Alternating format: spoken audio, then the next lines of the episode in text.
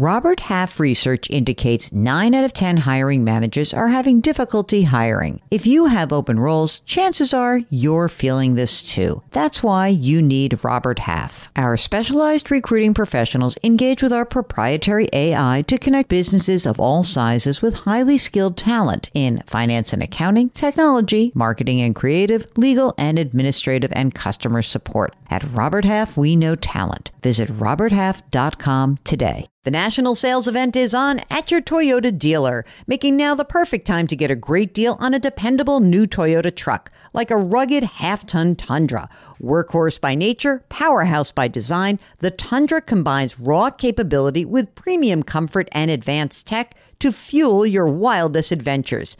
And with the available iForce Max hybrid powertrain, you can take electrifying horsepower farther than ever before. Or check out the fully redesigned Tacoma, delivering trail dominating power and captivating style. The new Tacoma was born to make your off roading dreams come true. And with new available tech, this legendary truck is getting even better. And when you buy a Toyota truck, you buy Toyota dependability, meaning your truck will hold its value long into the future. So visit your local Toyota dealer and check out amazing national sales event deals when you visit buyatoyota.com. Toyota, let's go places.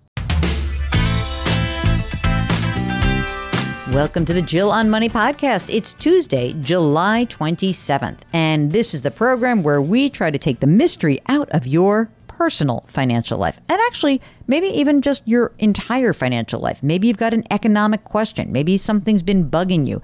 Maybe you don't really understand some of the things you hear me talk about and you want us to do a deeper dive into a topic like inflation or maybe you don't really get what a bond is or how it works. Just let us know. We'll anonymize you. You don't have to worry about that. But if there is something that's going on, we want to help you out. That's the essence of this program. We're kind of there as your coaches. We want to bring you along. And we, is me and executive producer Mark Talercia, we're both certified financial planners.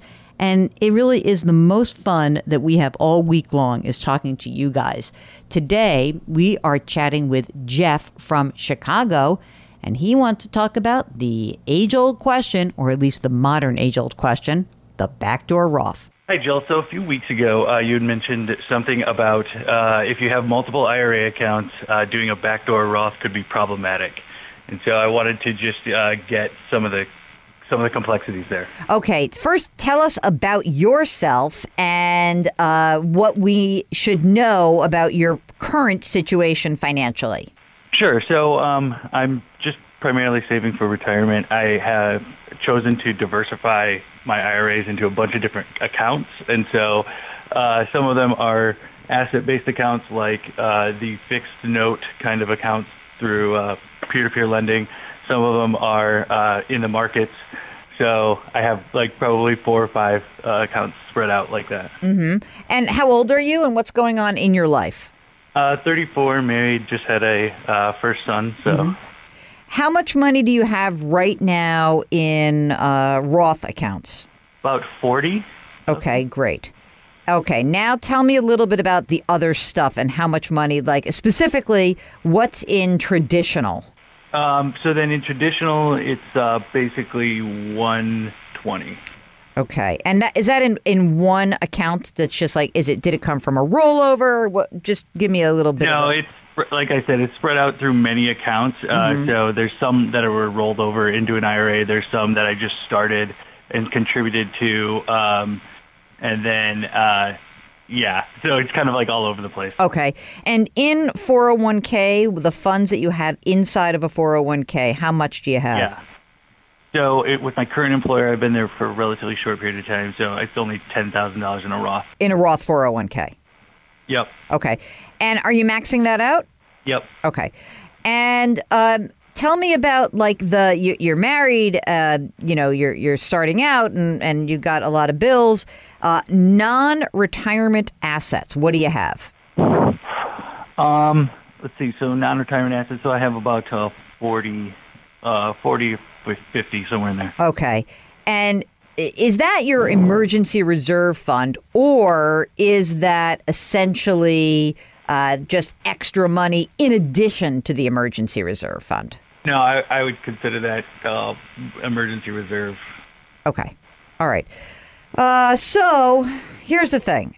Um, converting the $120,000 that's in the traditional would require you to essentially have to pay the tax due on that money so that's sort of one of the pieces of this, right? That you would actually just have to pay the tax due. And it doesn't sound like you have the money to pay the tax that's due on that. Is that correct? Because the 40 to 50 is really your emergency money, right? Yeah, that's, that's correct. But I wasn't looking to convert that, uh, the traditional to Roth. Uh, Uh-huh. Basically, what I was asking about was uh, every year I uh, maximize uh, an, a traditional IRA contribution and then do, and then convert it to a Roth. Uh huh. So like a backdoor, Yeah. right? It's a, non- a traditional, but it's a non-deductible, right?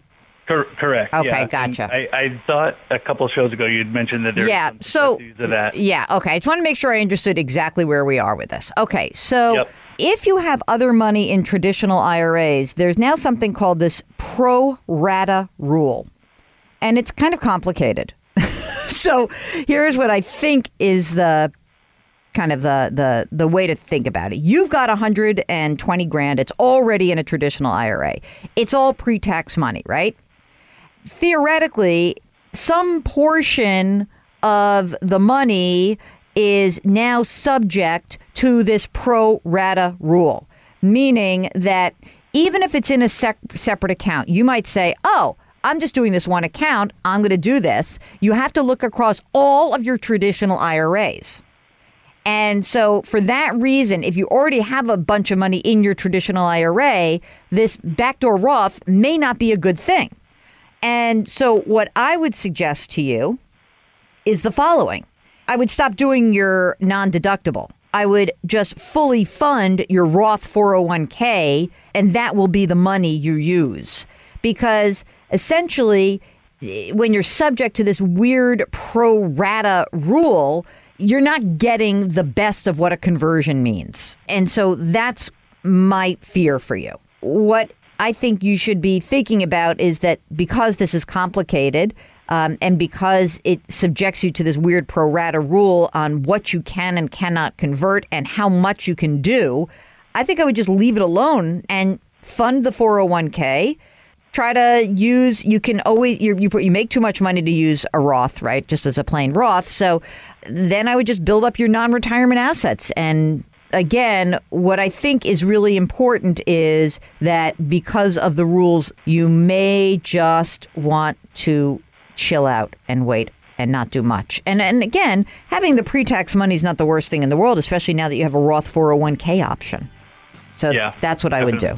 Okay, if you've got a question like Jeff about a backdoor Roth and how you're going to manage this process, give us a shout. Ask Jill at jillonmoney.com.